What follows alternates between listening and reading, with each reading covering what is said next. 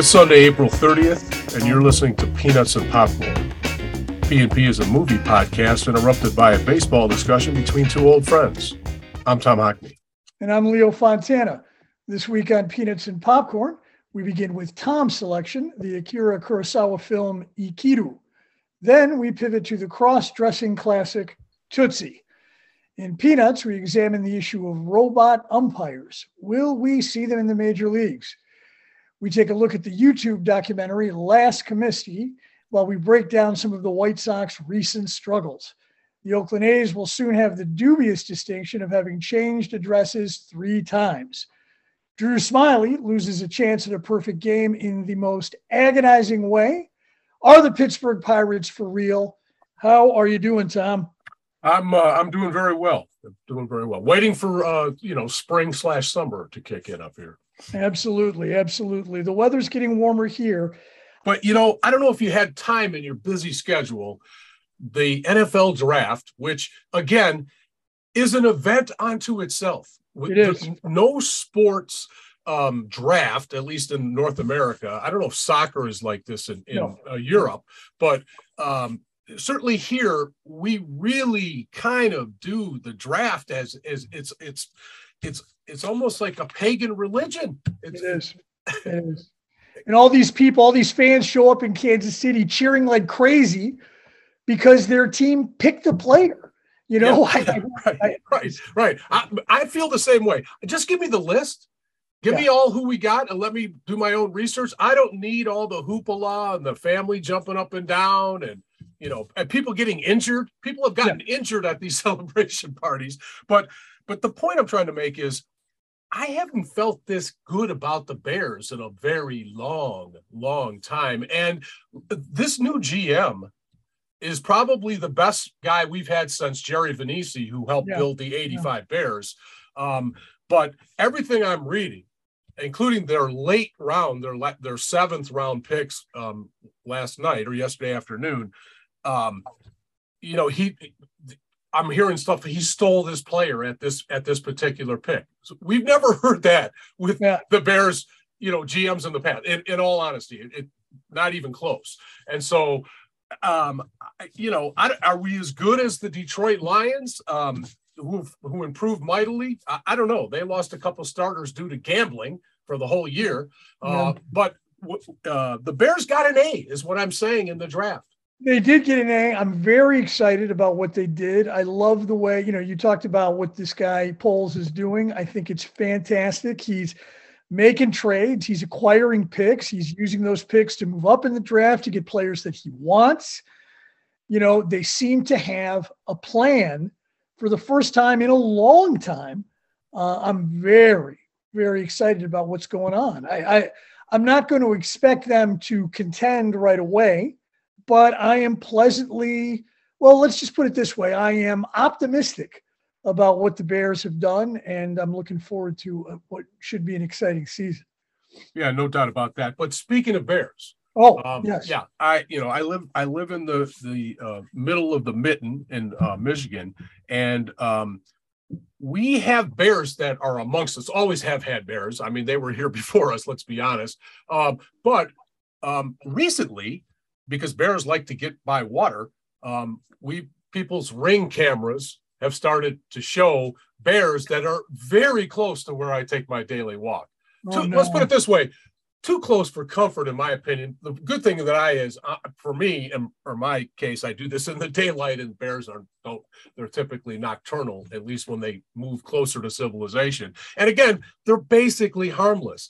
But a point I'm trying to make is, I left Chicago because of flying bullets to a certain degree, or the potential of flying bullets to a certain degree, and it's out of one.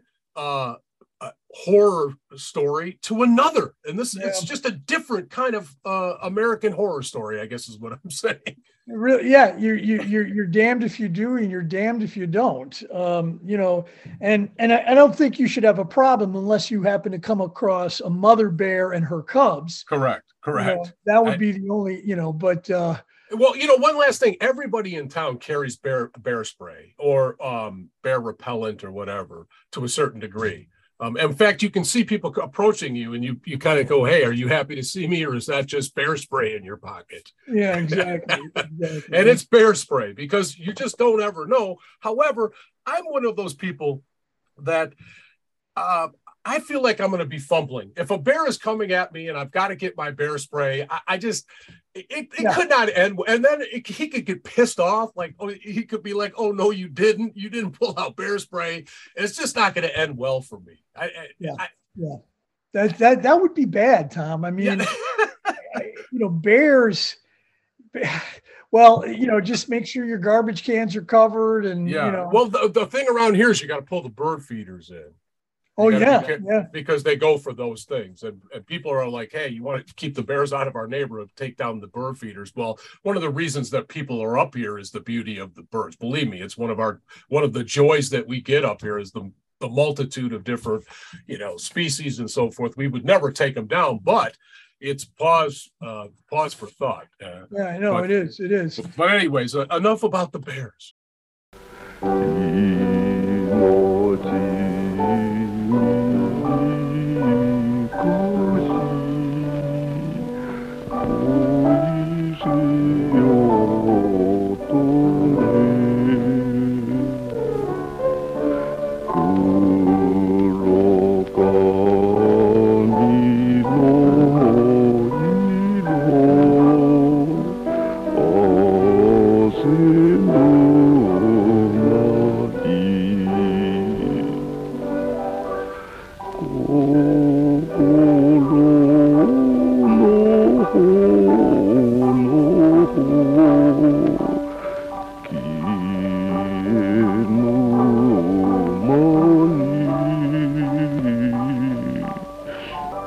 open up the bag of popcorn. Let's get to your selection. And the movie is called Ikiru, and it is by Akira Kurosawa, Kurosawa who is the great Japanese director. And um, this is a, a, movie that I had never seen.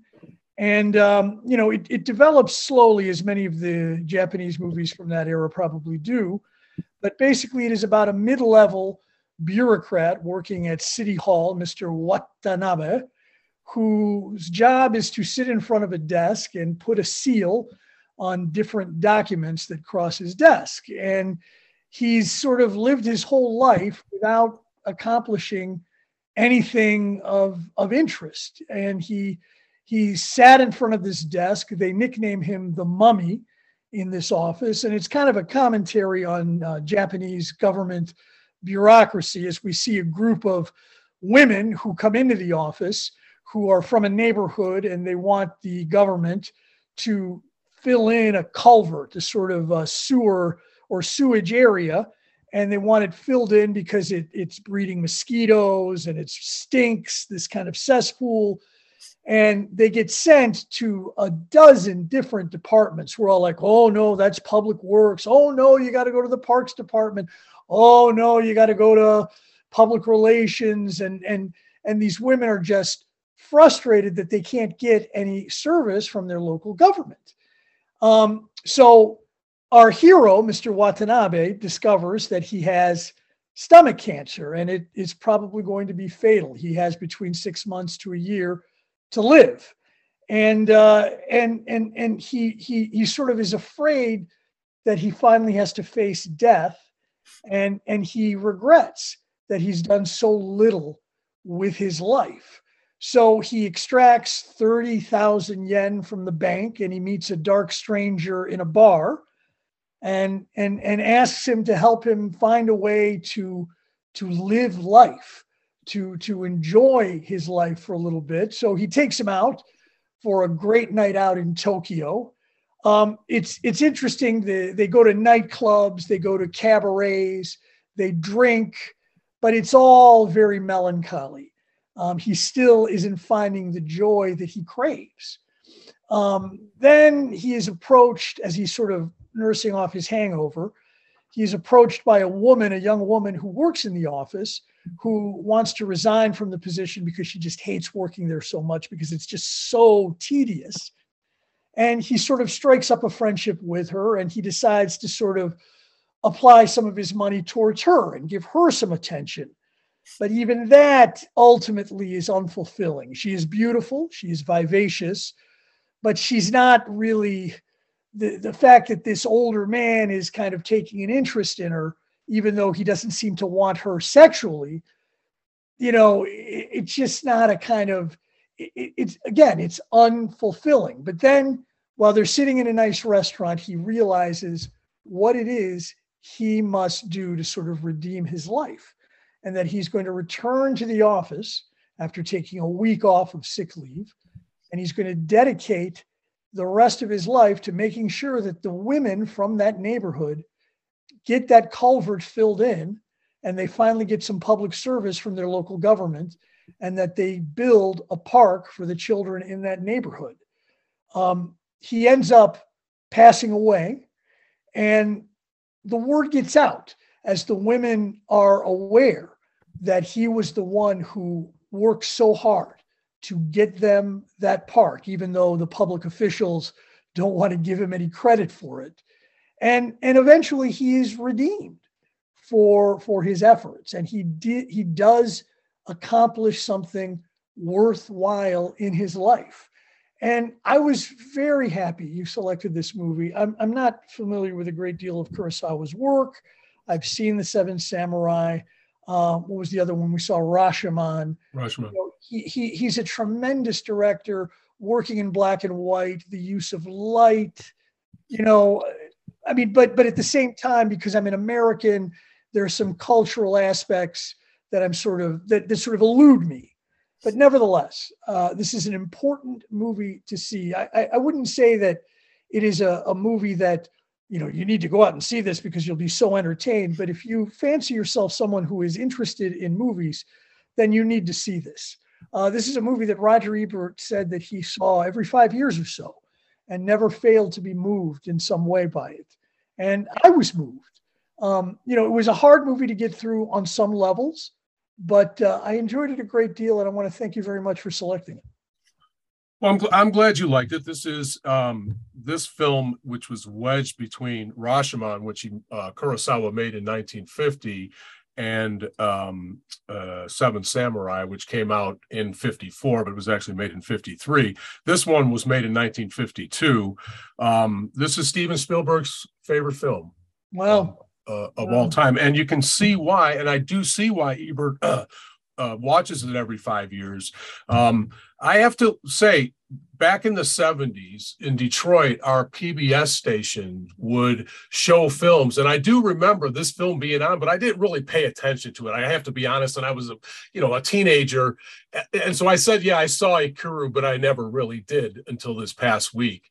And um, I can just tell you, I, I the movie blew me away. I mean, I just I think that it I understand why Ebert watches it every five years. Uh, you know, a man learns he's dying to learn how to live. And and yeah. that's really yeah. the to me, uh, you explained all the movie perfectly, but to me, the whole story was him coming face to face um, with his own uh, mortality and um, him realizing that that that he doesn't have much time left and you know and all these complications he's got his son who doesn't want his father to be spending his inheritance you know there's all these things going on but it's really about this man who you know wants to breathe breathe the air and and and and from as a young kid seeing this film and really not paying attention meant nothing to me but as an older yeah. person watching this film it really kind of touched me. Now, it, it again, it, it, immediately went into my top 50 films, but only 37th. And I don't think it's as good as um, uh, Seven Sam, the other two films, Seven Samurai or, Rashomon. I, I don't, but I do think that it's, it does say something about you know you need to live your life and go out and and and, and, that's one of the beauties of why I live where I live right now and why I love it is the fact that nature is it's overwhelming how beautiful and how you get to experience life when you see beauty like this as opposed to a concrete jungle.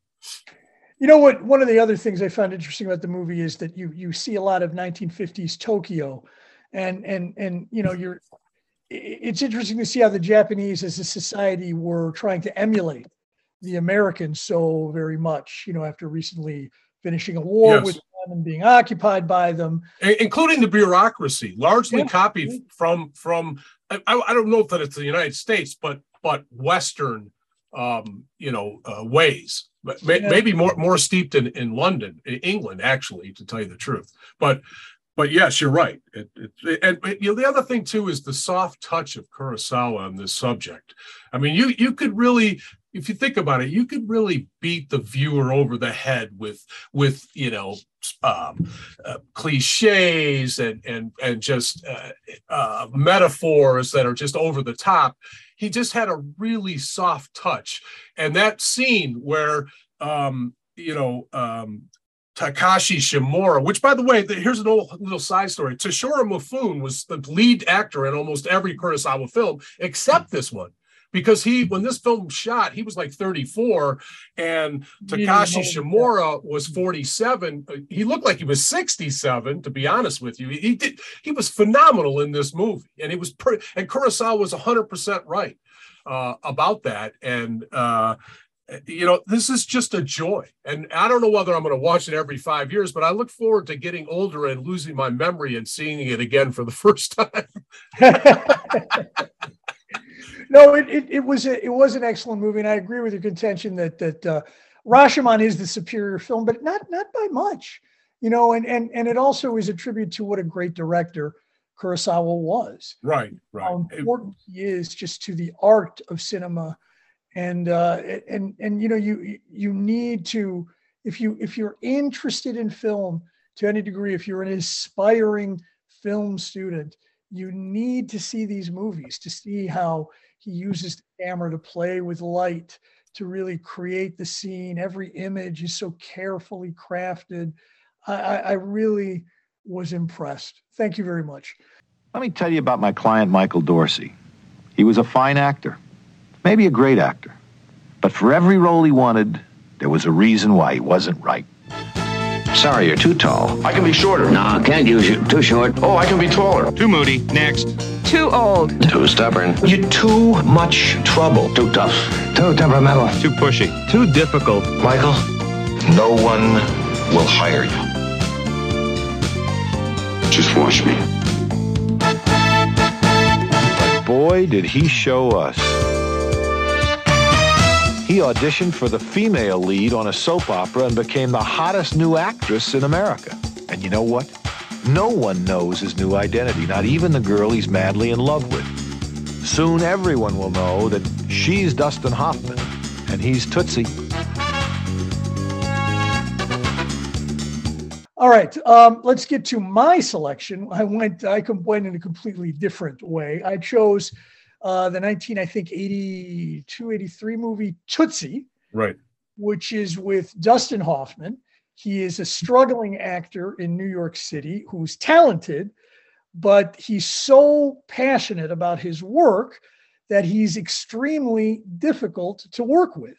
He gets into arguments with directors, with other actors about how things should be done. And he has these temper tantrums and his agent can't get him a uh, can't get him a job anywhere. Um, so he decides he wants to put together his own play that his roommate, played by Bill Murray, has written about a couple that returns to the Love Canal. he's, he's going to raise his own money to do it, but but again, he can't find any work. Um, his friend Sandy is auditioning for a part in a soap opera. He helps her with the audition, which she doesn't get. And he decides that he's going to audition for the same part as this female hospital administrator. So he puts on women's clothing and goes to the audition as a woman and gets the part. And not only does he get the part, he becomes an incredible success playing this woman that no one knows that uh, it's a man. And uh, he becomes very popular on the soap opera some of the things that worked against him as an actor, as a man, sort of work in his favor as a woman. But he also sees the other side of things, how the director exploits the other actresses on the cast and he sort of sexually harasses them and so on and so forth. And, you know, but then he falls in love with the female lead on the soap opera and they begin to spend a lot of time together.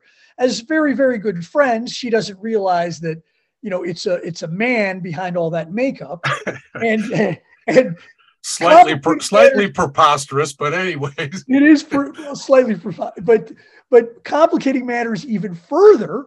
Um, uh, her father falls in love with him, falls in love with her, falls in love with Dorothy, and and and it, it, it leads to some of the most hilarious scenes in film. You know, when when when when her father asks Dorothy to marry him, you know, and he has to go and explain this to his agent, who is trying to get him out of the contract for the for the soap opera. And there's just so many wonderful films.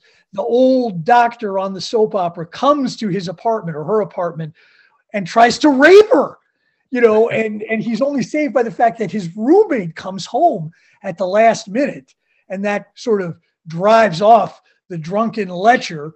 And and when he finally leaves, he looks at him and says, "You slut." In one of the great lines of the movie, which is just chock full of just wonderful, hilarious mo- uh, moments. I, if you haven't seen Tootsie, this is a movie that will really entertain you from the beginning to the end. And as we watch how Michael learns about how to be a better man by playing a woman, you know, and uh, it, it's quite a good movie. If you haven't seen it, I totally recommend it.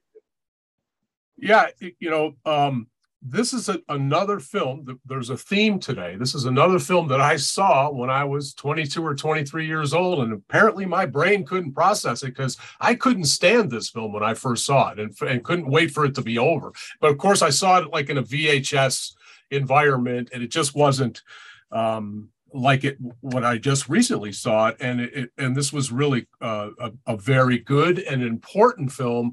And also, as it turns out, because of the Me Too movement, which I'll yeah. talk about in a second, it's ironic about this film. But let's let's talk about um, the movie itself. Um, you know, uh, I give this film three stars, and, and I and, and, I know Ebert gave it four stars. The part of the problem for me was the Dustin Hoffman character, only because there were people that actually believed that he was a woman. I never did. In seeing it again, I never believed it again. It's like I, I know you want to suspend belief or disbelief, whatever you want to say, but I never didn't look but there's they make jokes about it like they're like hey we had close yeah. up and they're like hey not too close or yeah, you know don't get, don't get too close. Uh, and, and i felt that way as the viewer like yeah don't it, like it's not a very attractive woman because nothing against dustin a tremendous actor. He's not the most attractive man. I mean he's just got a great Hollywood Humphrey Bogart type face, but it's like if Bogey wore a dress or when Bugs Bunny wore a dress. It just, it just I wasn't believable to me I, I, for whatever reason. That being said, I love Dabney Coleman. I love Teri Garr, but I always yeah. love Teri Garr. Yeah, Teri Garr. Um, and Jessica Lange, who, uh, Jessica Lange, who won an Oscar, is just outstanding in this film. But that's the one part where I'm like, I know you don't, you really think this is a chick, you know, or, or I, I, I don't know. It just that great finish, and also as part of our theme this year, to a certain degree, great uh, New York 1980s. Uh, you just you can't get enough of it. They actually use brand new type of film. I don't have the actual name of it, and this was the very first film it was used on, and you can kind of tell that it really has a great color tone to the film itself. Um, creepy and homophobic. I, I, you know, I, I got to say that I, there was certain things that, in retrospect, it just hasn't aged well uh, in the in kind of in the world that we live in. And then in all the women on this film said that Hoffman was nothing but a gentleman during this movie. However, don't don't Google Dustin Hoffman and sexual harassment on on Google because you're not going to be happy with what you see. It's kind of it, well, yeah. He was kind of a lecherous guy, and, and, you would think him being a female. And by the way, this is totally a Dustin Hoffman uh, vehicle. He came up with the idea. His grandmother used to call him Tootsie. He thought about this idea while he was making Kramer versus Kramer because he was like, I have to be both a mother and a father to this child. And that's what created this What film kind of gave him the was, inspiration? was a comedy versus a drama. Uh, and again, Hoffman a tremendous uh, film presence, but it just there was just some creepy things in the film itself where it's like, you know, you can't really do that anymore, guys. You can't you can't use the gay people as your your uh, comedic foil uh, based on their sexual orientation. I just don't think it plays. Well, I, I will say that I think the movie does has some some. You say it hasn't aged well. I do think that it has a touch of modern relevance with all of the anti-drag queen re- Right, right, but that in an ironic sense. yeah and and and that here you have the main character who's basically a cross-dresser but but but you know he he gets asked finally why did you do it michael and he says i i, I did it for the work Right. you know right. he's an actor. He needs to work ultimately and and that's why he did it. And and uh you know it propels him. You know he's a big star now after it's all over because he pulled the wool over the eyes of everybody. And uh and and, and it's just it, it it it's funny because it pokes fun at soap operas. It pokes fun at uh relationships between men and women and and just sort of the way that the casting couches work and things like that this is a wonderful wonderful movie they made it into a broadway musical i think Yeah, yeah, they did. Uh, And, you know, uh, uh, before we go, I, I do want to mention Bill Murray, who's uh, uh, like the, the relationship between Murray, um, which by the way was largely improvised by Murray himself, absolutely and, and and you can tell. Um, I, I thought there was parts of that just there was just something about the Bill Murray character that I just thought was it just didn't work for me. However, um, Hoffman insisted that Pollack play the agent, and to me, he stole the film. The yeah the director of the film steals the film. That's very unusual that that actually happens. yeah This is an extremely likable film. Um, uh, I, I, I love it when he says, you know, you know, he gave me a ring. You know, he asked me to marry him, and he's like, well, well, what did you say? you know, like, Yeah. like his girlfriend. You know what I mean? It, it's just, it's just. I, I, there's so many great moments in this movie. I I like what Bill Murray did, playing this sort of slacker writer. You know what I mean? Who's just got all these really good lines. You know, and uh, and it's just I. I I, I really enjoyed it. I've been wanting to talk about this movie for a long time. So yeah, Uh, and, and the other thing too, it was uh, you know Christine Ebersole's uh, film debut, uh, um, uh, as well as a few others. I, I just the it, you know ultimately I would recommend this film, which is again this is a, a movie that uh, if you asked me 20 years ago, I would say whatever you do, don't watch watch it. But um, we get to see we get to see the lovely Geena Davis, a very young Yes, woman. correct, You know, in her lingerie, which Yep. is a wonderful moment there. She's quite good. And Charles Durning plays the uh, the father who falls Right. in love with Dorothy. You know, and uh, I mean, again, it's, good luck with that. and then Dabney Coleman is the lecherous I love da- I love Yeah. Dabney Coleman. yeah, he- completely inappropriately uh, played by Dabney Coleman, by the yeah, way. he he. I mean, only Dabney Coleman could play that part. That's right. That's Yeah. correct. He's, by the way, still alive, like 92, 93 years old, Wow, uh, which is incredible. But anyways, thanks for recommending that. That's that's a great film, and uh, th- that concludes our. Uh, That concludes the popcorn discussion.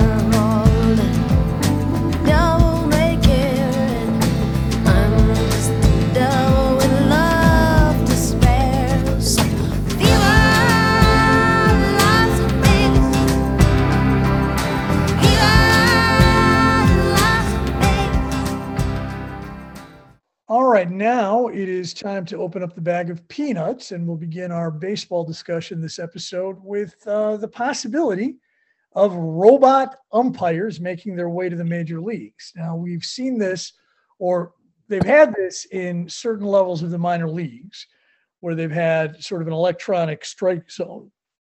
And the results have been sort of, how do you say it, up and down. Um, the strike zone has been so consistent that what it's done is it has led to a lot of walks, uh, a lot more walks and a lot more called third strikes. And, uh, you know, I, I'm not a fan of robot umpires. I do think that baseball needs a human context. Now, I haven't seen a game with a robot umpire. I don't know if it still has an umpire. And I don't know if such a game sort of would feel the same way with a box of digital light sort of making balls and strike calls. But uh, but I'm I'm against this. I don't like this whatsoever. Um, and I think ultimately Major League Baseball won't like this because it does lead to more walks, more strikeouts, and less action. You know? Yeah, you know, I have mixed feelings about this because, uh, first of all, that article in the Athletic was great as it pointed out some of the early results on the uh, speeded up games, the uh, pizza box like bases, yeah, all that stuff, which is which was great, great information in there. I'm all for accuracy. If they somehow could create a hybrid where there's an umpire on the field that maybe is um, uh, instructed on what it is electronically, whether it's a strike, because that's the part. Like, if you could somehow make the calls 100% accurate, why would you not want that? Why would you not want that? I agree. However, I do think that context plays a great plays a role in this you know, when it's three and oh and and and the pitcher gets it close, then you can call a strike. You know what I mean? You can give him a strike there. And I and I think that we've seen that for decades, and I don't think there's anything wrong with continuing that. I mean, the idea is that you're supposed to try to put the ball in play. Um, I, I think that it's it's good to swing at strikes, and I think that hitters should aspire to that. But at the same time, hitters should also aspire to put the ball in play. They shouldn't go up there trying to draw 150 walks a season. I, I no, I, am not suggesting that. All, all, I'm saying is I think there's a happy medium here, whether you where you would have a human umpire on the field behind the catcher, but maybe electronically. Um, and again, think about the speed of the game. You can't whatever it is that you have in there, it has to kind of keep up with the flow of the game because we're already seeing now one of baseball's best young hitters, Juan Soto, is struggling mightily with the fact that he can't get into the batter's box on time because yeah. of all of his little machinations. And I thought to myself, the Mike Hargroves of the world, these human rain delays over time, and there's been many of them, would have really struggled. And it's the same thing with Scherzer. He's also struggled uh, uh, with it. So his pitchers and hitters are now struggling with this you know what I say as a fan who's enjoyed the hell out of what's going on now? Get used to it. Make yeah. it part of your life. Embrace it. I get it. You don't like it. It makes you uncomfortable. You know what else makes me uncomfortable? Like your chin music makes me uncomfortable if you're the pitcher, or you know what I'm saying? Like there's always you can, you can make some a negative comment about anything, but as a fan, it's been great. There's been an uptick in stolen bases, but not too much. It hasn't been a radical one. You're right. You know, the greatest play in baseball is a triple. That's what Ernie Harwell used to say. You know what? And uh, a, then a home run. Third is a stolen base. Yeah. Yeah. And, and and Theo will be the first to tell you the fans love a stolen base. They just love to see it. So anybody that's saying there's too much of it and it's gone up slightly, it's just hogwash. Well, you know, it, it harkens back to those great uh, Cardinal teams from the 1980s and even the Big Red Machine in the 70s. These were teams that that took extra bases. They stole bases. It was wonderful, you know, and it was a different era. Um, we're, we haven't gotten to that point yet where bases are being stolen at, at, the rate or attempted to be stolen at the rate that we saw. It, it's gone up modestly but it has gone up modestly and i think it's good. And i think that you know you you you you have a team like the cubs that does have speed at the top of the lineup with a couple of guys who are getting on base you know i think that it adds a dimension to your offense and it puts pressure on the defense. I really thought that catchers would struggle trying to throw runners out. That hasn't been the case. I think that some of the catchers have done a great job um, stopping the running game But even though uh, some catchers are, are still doing what they've always done, you're still seeing guys attempting it.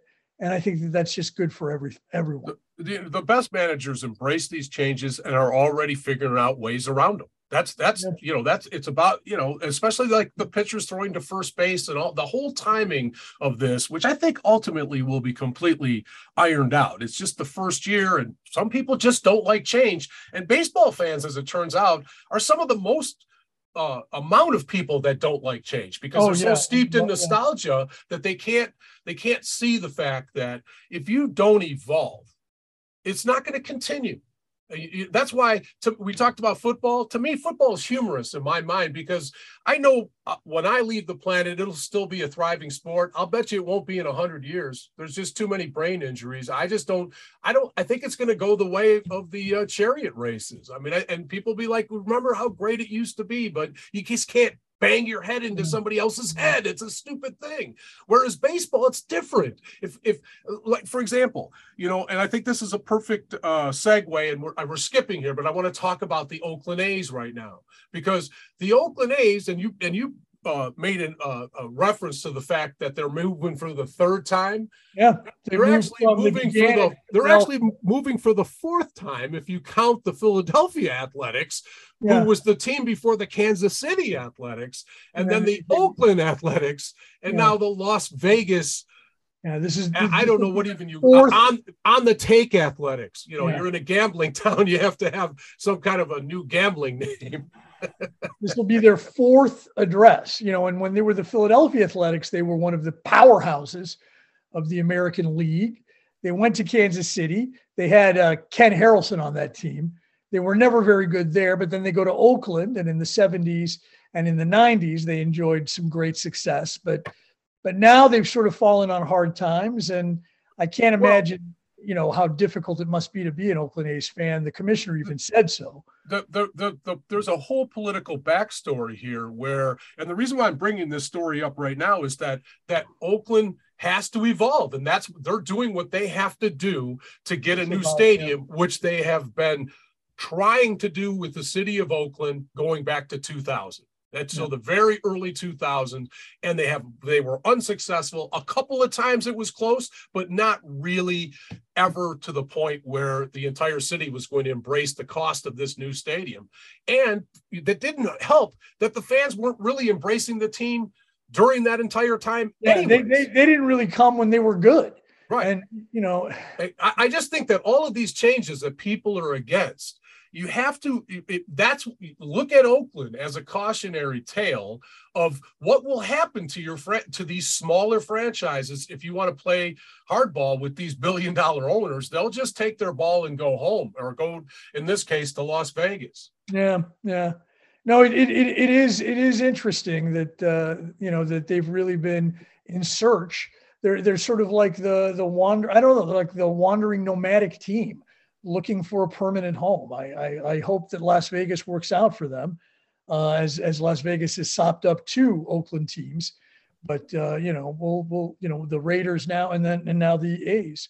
But uh, but anyway, so I want to mention uh, this documentary that's been out now for a few months, and this is called Last Comiskey. And basically, it was a documentary made as a not-for-profit effort uh, during the pandemic for these guys who just had nothing to do, and they put together a documentary on the last season at uh, Old Comiskey Park, which was 1990, and that was essentially my first full year living in Chicago, and and and you know I saw a ton of games that year at that ballpark, and what I loved about this documentary, you know, was not not only learning about all the sort of inside stuff about the old ballpark and things that were going on in the tunnel and in the clubhouse, but how many of those games that year I had seen that I had actually attended in person. Um, you know, there was the uh, there was the Andy Hawkins no hitter that the Yankees lost, where he faced Greg Hibbard. I was at that game. I was at the first uh, turn back the clock day uh, against the Brewers. Uh, I remember Rob Deer hit the longest ball I've ever seen hit at a major league ballpark. He did it in batting practice and he crushed it. and the ball cleared the roof in left field. It was foul, but the ball was still going up when it had cleared the roof in left field, and you could hear the ball sizzle through the air, just just scream out of the ballpark. I- when you I- say the word sizzle, I just thought of bacon there. You know, it is Sunday morning. But anyway, go ahead. Sunday morning, I, I, I went to the Nolan Ryan game, which was the second game of a doubleheader after a long rain delay, and I stuck around. I went with a bunch of guys, and they're like, "Oh, we we want to go home. I can't I can't hang around here for this second game." And I'm like, "Nolan Ryan is pitching. I'm staying right here." And Craig Grebeck hit his first home run of his career off of Ryan, and then Ozzie Guillen followed up with another home run, and then Ryan, the next time he faced Grebeck, hit him right in the ribs. And that started seasons of bad blood between those two teams, you know, and I was at that game. And, uh, you know, there, I, I had so much fun going to that, that, that old ballpark. And I was so sorry to see it go. It really, you know, I, I'm, I was watching it again last night, the third episode, and just, you know, the interviews with the fans and the players and you know how how how everybody just loved playing there. Yes, it was a bathhouse of a ballpark. Yes, it was built in the 1910s, you know, but but it was a connection to the past. And I was sorry to lose it. And and sure they have a better facility now. It's more modern, it's more up to date. It's probably a better place to play for the players and the amenities are better for the fans but man you know there were so many great things about that park and and and for a while i was a white sox fan because i never really had a connection to an american league team like i did that first year in chicago. You know i didn't like the cubs. I was still a reds fan. So i'm like oh i, I can like this team. I can get excited about them and, and and I remember how they competed with the A's all year long, and the A's had that hated team, you know, with Canseco and McGwire and Henderson and they're just and Dave Stewart.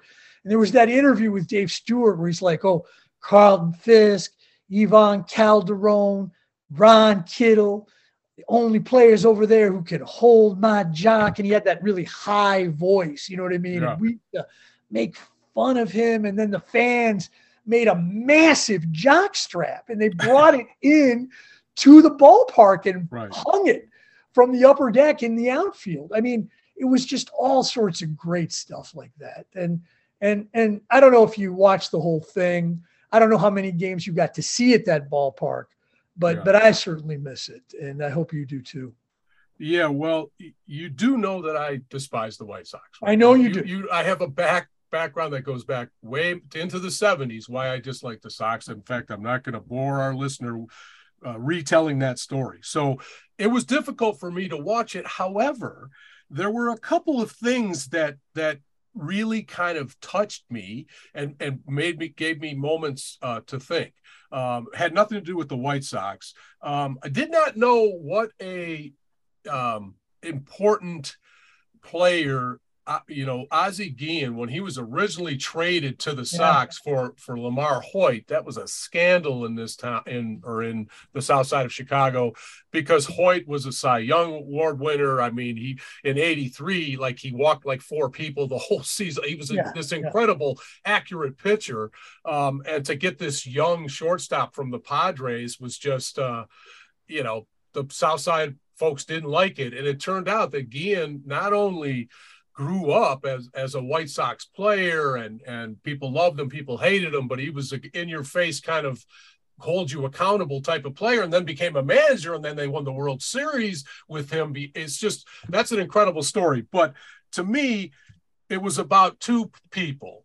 Chicken Willie Thompson, Yeah. who is the chef that works underneath the stadium in one of those little cubby holes that you see Yeah. in these old stadiums. And the other thing too is, as a Tiger fan, this stadium was built the same year as Tiger Stadium, and they're very similar. I always thought that uh, Comiskey was a sister stadium of Tiger Stadium. They're again very close to the action, not as close in Detroit, but almost as close. And so I always had fond memories of going to the park.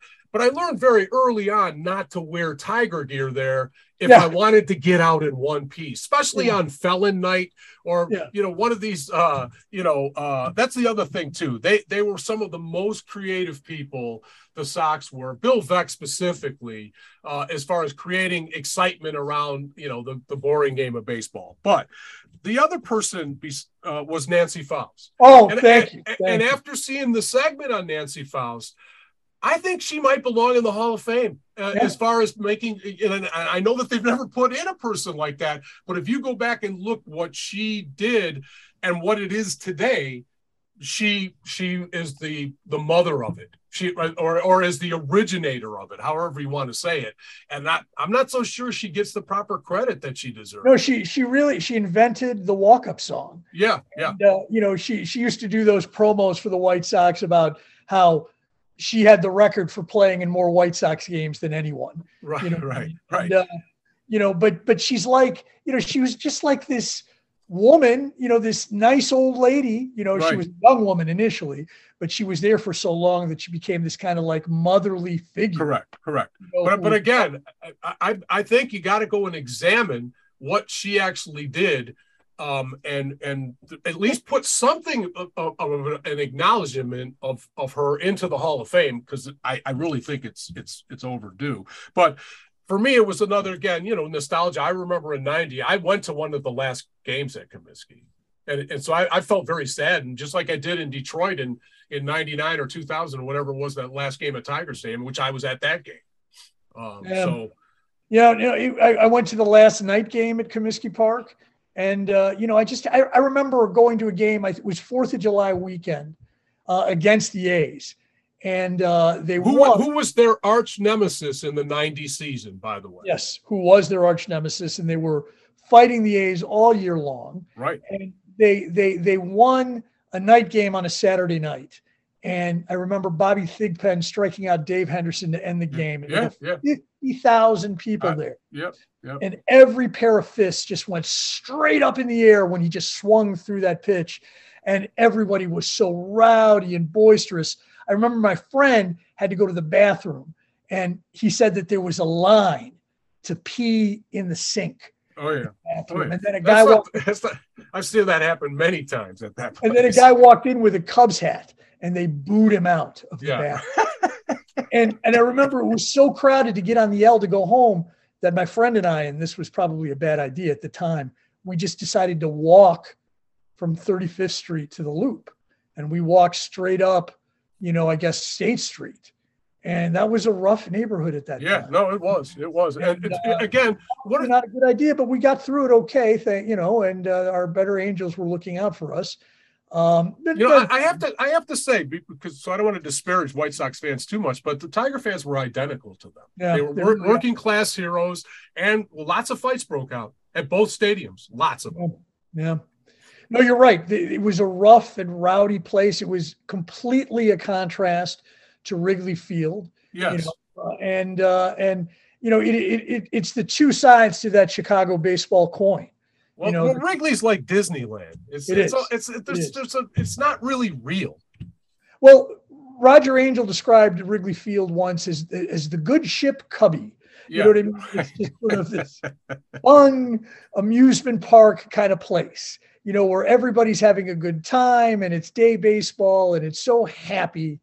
Whereas the White Sox, it's more serious, it's more cynical, it's angrier, it's rougher, you know, and and it it it, it it's that side of Chicago that that maybe a lot of people don't sort of know. And and and when you compare the two fan bases, I suspect that the White Sox fan base is not quite as large as the Cubs fan base, but uh, but it's no less passionate. No, there's no doubt about. It. Actually, I'll make you the case that maybe the Sox is more passionate, whether, Yeah, whether you yeah. like it or not. It, it, you you know, a Sox fan is knowledgeable of the game. A Cubs fan is knowledgeable about the beer at the game, the types of beer. They, what Yeah. does have an IPA? You know that it's just it's just weird. But um, hey, before I forget, I wanted to bring up the fact. Did you see Drew Smyly almost threw a perfect game the other day? I listened. I was listening to that game on the radio, uh, coming back from work, and I and I was like, you know, you know how it is when you just get in the car and you're trying to piece together what's going on, you know, and you're like, okay, somebody scored two runs, so and so scored two runs. Smyly's still in the game. So they're winning. Right. Obviously, they're winning. What's the score? And then the play happened, you know, and and they're just like, oh my God, what a terrible way for that no hitter to end. Because basically, uh, I don't know, I forget who the hitter was, but he hits a little squibber down the left field line. The catcher, Yan Gomes, goes after the ball. Smyly moves to his right to field it. They both kind of arrive at the ball at the same time. Smyly picks it up. Gomes tries to get out of the way by sort of leaping over him, Yeah. but he ends up just sideswiping him and and just kind of like a car that runs over a pedestrian. You know what I mean? Yeah. In the middle of an intersection. Right. And they're both laying there on the grass, and it's a hit all the way. You Yeah. know what I mean? It's just a tough chance, and that's just the way it goes. But uh, but but but that's the kind of thing that's like the the the uh the bill uh what do you call it bill buckner type of uh, a play that could define you you know hopefully gomes is going to be okay because actually he's, he's done a very good job oh, he's uh, been great. and I'm going to talk Willson about him. who? I'm going to talk about him in the Willson Contreras uh, thing. Um, but uh, I'm this. I don't know whether you saw this in 2010. Armando Galarraga, pitching for the Detroit Tigers, had two outs in the ninth of a perfect game. And Jim Joyce, the first base umpire, called a guy safe at first base on a on an infield play, and the guy was out.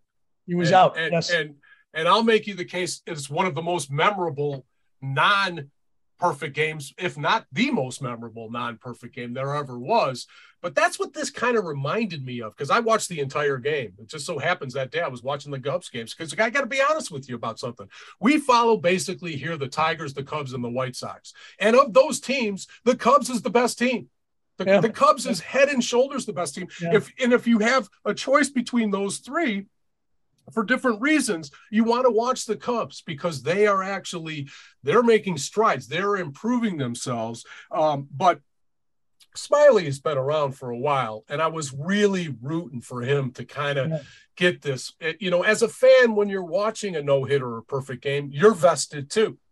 So when they lose those games i feel like you know the wind's knocked out of you because you, you're you're emo- you know mostly I'm like come on we're, we're moving towards this great accomplishment and then when you fall just short of it, it Well, that's what's so rough. amazing about a no hitter is just how the pressure builds with every single out. The tension mounts. You know what I mean? And and but a perfect game there's only been 23 perfect games man only 23 in the history of the game no one's ever thrown more than one Yeah, as great as Nolan Ryan is no one's ever thrown more than one yeah. Nolan Ryan threw seven no hitters, but not one of them was perfect. right You know, and and and it and it's an exciting thing. And I'm glad I got to see a no hitter. I actually saw two, but one I know you did I, I, I, you- but uh, but but but it's it's it's you know and and and it's it's a testament to Smyly and and and two things that the Cubs made a commitment to Smyly and Smyly made a commitment to the Cubs because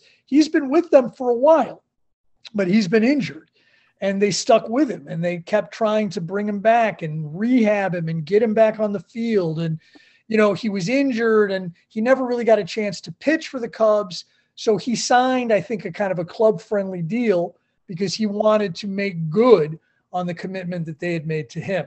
And I, I think it's finally bearing some fruit. And he throws that knuckle curveball that's so hard to hit, you know, and uh, I, I'm just thrilled. And right now, I mean, the, the Cubs, even though they they they lost uh, the first two, I think, to Miami here, and they're kind of going through a rough yeah patch. but Steele's pitching today baby that's and that, right. he's one of the best pitchers in the National League And and the thing about the Cubs is they're unlike the White Sox, they're competitive.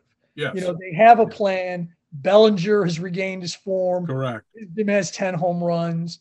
They're they're, you know, And Suzuki's back. He started out slow, but he's back. And he's know, back. Swanson, Hoerner are very good. Yep. I wish they were a little better at first base. Gomes has been amazing, which you're going to bring up in just a minute. Yeah, let's get to that actually. Let's go right to Yan Gomes because we got rid of a very popular catcher. We allowed him to sign with our with our rival, division rival, the Cardinals. Yeah. And and you know, of the two catchers right now, Gomes has had far and away the better season.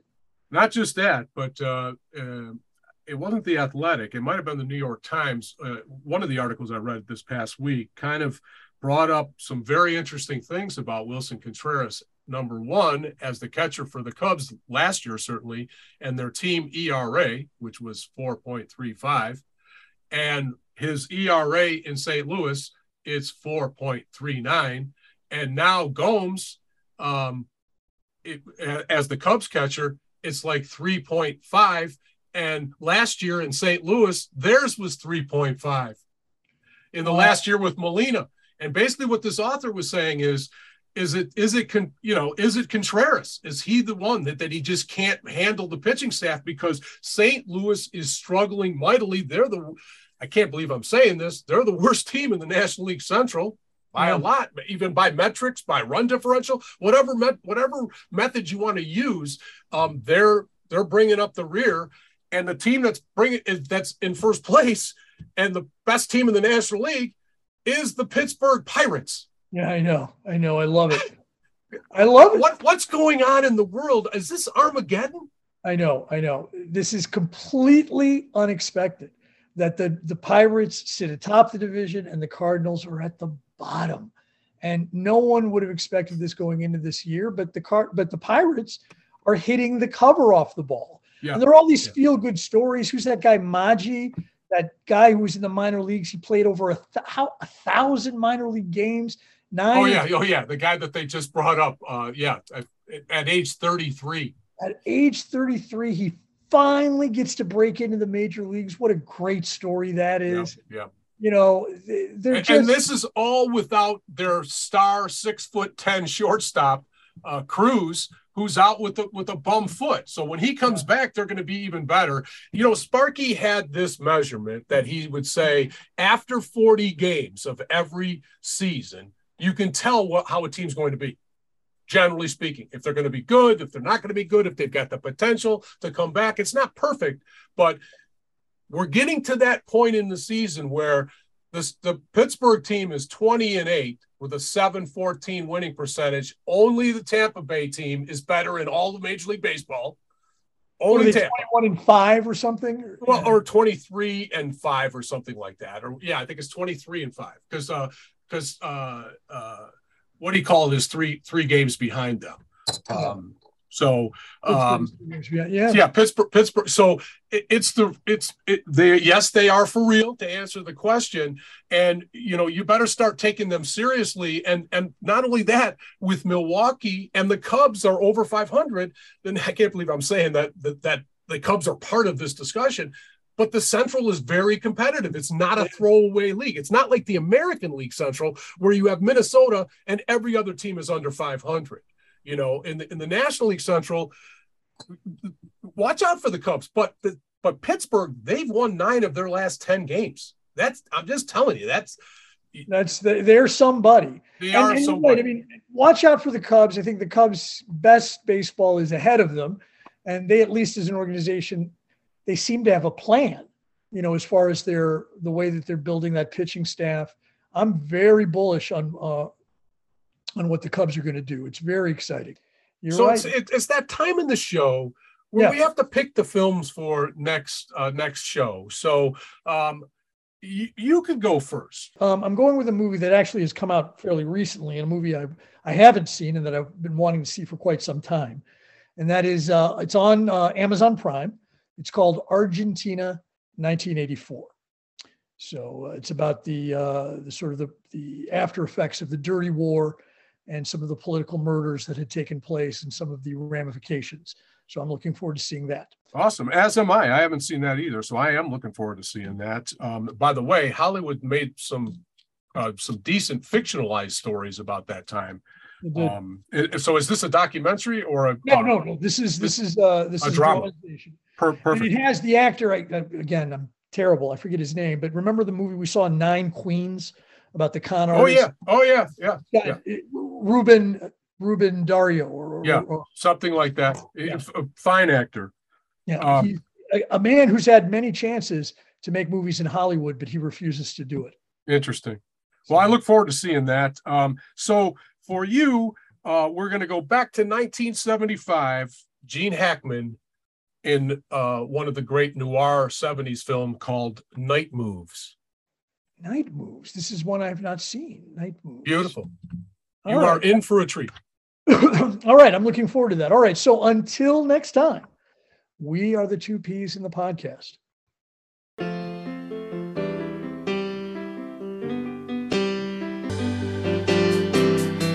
Lately, I've been thinking how much I miss my lady. Our marinas in a cornfield, riding in the